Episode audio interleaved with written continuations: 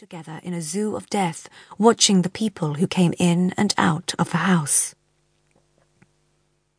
I walked towards the fox inside a big glass box on the wall opposite the door.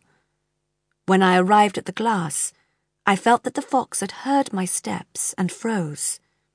Her head was turned towards me like she was listening. I stared at her. She was amazing. I had never been so close to a fox in my life. She had rich orange fur and a white chest. There was a bird between her teeth, and she looked at me with suspicious eyes, as if she thought I was going to steal the bird. The artist had made a beautiful natural home for the fox to live in. The back of the box was painted blue for the sky, and her black feet were walking on grass with rocks and moss and ferns. She seemed so alive. But I knew she was dead, and if I looked at her forever, she would look at me forever too. But she would stay the same, and I would grow old. My hair would grow long and grey, lines would cut into my face, my skin would become loose until one day I would fall to the ground and turn to dust in front of the eyes of the fox.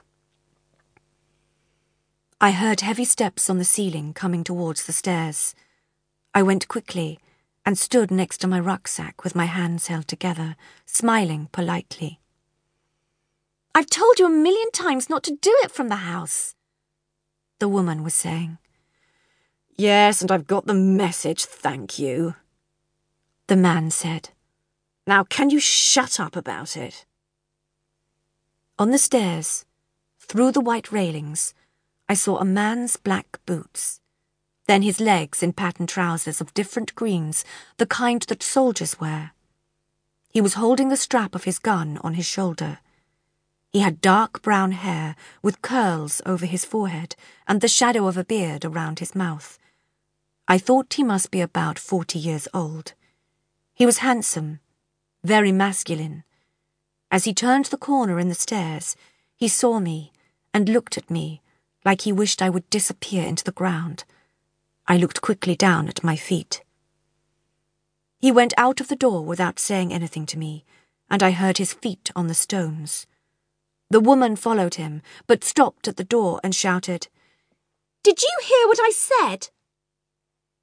Mind your own fucking business, he shouted back. It is my business, you prick, she said quietly and closed the door. She breathed deeply, turned to me, and smiled. Right then, let's get you settled in. I let myself look at the woman as she took off her hat and threw it next to the telephone on the little table. She was younger than the man, maybe 34 or 35, with blonde, nearly white hair that finished just below her ears. She was beautiful, but also very unusual. Before I arrived, I imagined she would be beautiful because rich men don't usually marry ugly women. But she was not beautiful in the way I imagined. I had a picture in my brain of a thin, hard woman with long nails, red lips, and dried hair, like a poodle in a competition. But this woman was more like a snow wolf, with long, pale blue eyes and a pointy chin. I'm Sophie, she said. She held out her hand, and I saw the black moons of dirt under her nails and the holes in the ends of the sleeves of her red jumper. You must be Merker, she said, saying Merker, like many English people did. I took her hand and shook it. Mirka, I said. Nice to meet you. I'm sorry about my reprobate husband. He's a bit stressed. That's okay.